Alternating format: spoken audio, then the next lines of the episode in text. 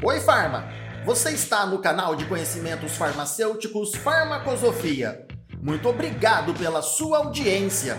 Por aqui, você recebe gratuitamente muita informação e conhecimento sobre farmácia, ciências farmacêuticas, interações medicamentosas e a prática da profissão farmacêutica. Tudo isto para a promoção do seu reconhecimento e da sua valorização profissional.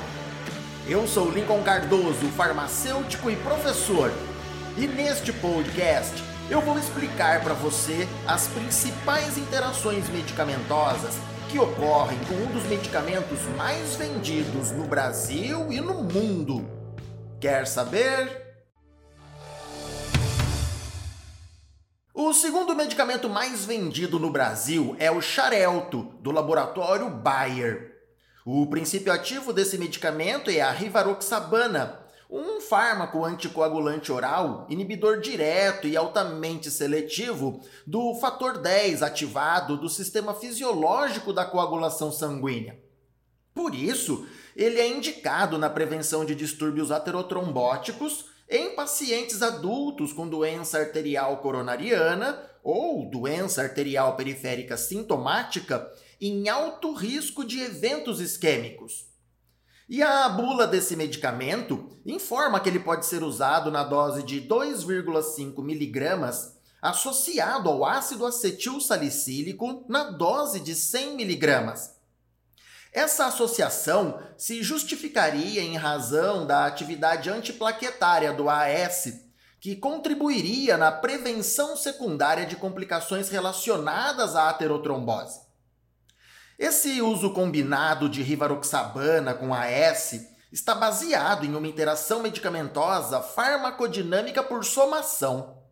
Isso porque a rivaroxabana é um fármaco anticoagulante e o AS é um fármaco antiplaquetário. E ambos funcionam, portanto, como agentes antitrombóticos, porém por mecanismos farmacodinâmicos diferentes. Contudo, essa terapia conjunta deve ser usada com bastante cautela, porque a sua toxicidade é uma extensão dos efeitos somatórios de ambos os fármacos interagentes, o que se expressa por um aumento significativo do risco de sangramento. E essa informação de risco está muito bem sustentada por diversos estudos científicos consistentes. Mas cuidado, hein? A bula do Xarelto, comercializado aqui no Brasil, informa que não ocorre interação medicamentosa clinicamente relevante entre a rivaroxabana e uma dose de 500 mg de ácido acetil salicílico.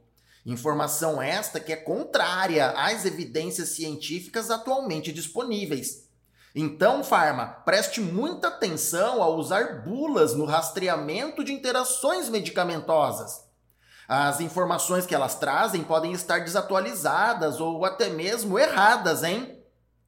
Mas, em comparação, eu pesquisei a bula do Xarelto, que é comercializado lá nos Estados Unidos e que foi atualizada em março de 2020. Essa bula informa que a rivaroxabana pode interagir com outros agentes anticoagulantes e também com anti-inflamatórios não esteroides que agem como antiplaquetários, informando em destaque o ácido acetil salicílico, com consequente aumento do risco de sangramento maior.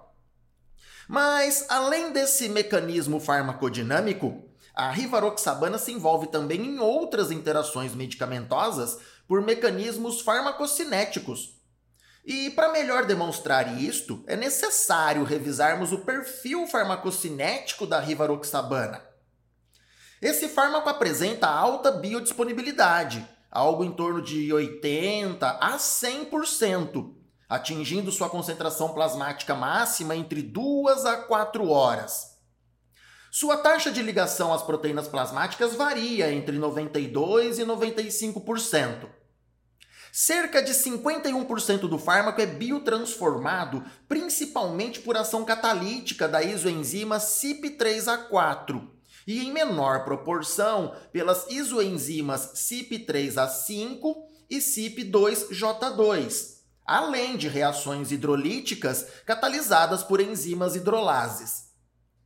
E a sua meia-vida em adultos varia entre 5 a 9 horas, podendo ser de 11 a 13 horas nos idosos, devido à possível redução das depurações total e renal, que são características nestes pacientes.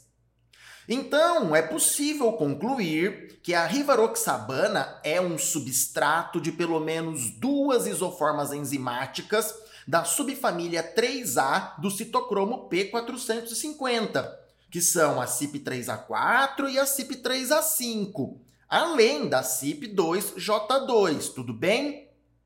Ainda, a rivaroxabana também é um substrato da glicoproteína P. Essa proteína transportadora age como uma bomba de refluxo de fármacos em alguns órgãos e tecidos e está relacionada com a regulação da excreção renal da rivaroxabana. Portanto, fármacos que são inibidores fortes da CYP3A4 e da glicoproteína P conjuntamente reduzem o metabolismo da rivaroxabana e a sua excreção renal.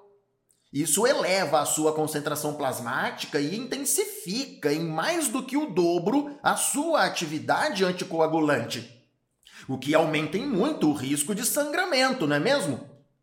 Fármacos que fazem isto são os antimicóticos azólicos de uso oral, como o cetoconazol e o itraconazol, por exemplo, e também os inibidores de protease, como o ritonavir. Mas vale destacar que dentre os antimicóticos azólicos de uso oral, o fluconazol inibe moderadamente a CYP3A4, exercendo menor efeito inibidor do metabolismo da rivaroxabana, consistindo assim em uma alternativa mais segura para o uso conjunto com esse fármaco. Já os fármacos inibidores moderados de CYP3A4 e da glicoproteína P conjuntamente podem causar danos apenas aos pacientes que apresentem algum grau de insuficiência renal, como são os idosos, hein? Dentre esses fármacos estão os antibióticos macrolídeos, como a azitromicina e a claritromicina, por exemplo. Além de outros fármacos, como a amiodarona, o diltiazem, o verapamil, a quinidina e também o felodipino. Por outro lado, os fármacos indutores conjuntos de CYP3A4 e glicoproteína P intensificam o metabolismo da rivaroxabana, o que aumenta a sua eliminação e reduz a sua concentração plasmática. E isso resulta na diminuição do efeito anticoagulante, comprometendo a sua eficácia terapêutica. Fármacos que interagem por este mecanismo são os anticonvulsivantes carbamazepina e fenitoína, por exemplo, e também o antidepressivo fitoterápico Hypericum perforatum, além do antibiótico rifampicina. Bem, de fato podemos concluir que, relativamente, a rivaroxabana se envolve em poucas interações medicamentosas clinicamente relevantes. Mas esses casos que eu descrevi são importantes e precisam ser monitorados e rastreados no cuidado farmacêutico por meio do acompanhamento farmacoterapêutico e da revisão da farmacoterapia. Muito bem, Farma! Estas informações realmente contribuem com o seu trabalho na prática? Lembre-se que o meu objetivo é promover a sua valorização e o seu reconhecimento profissional por meio do conhecimento. Por isto, vem muito mais informação de qualidade para você nos próximos episódios de podcast aqui pelo canal Farmacosofia. Quer saber?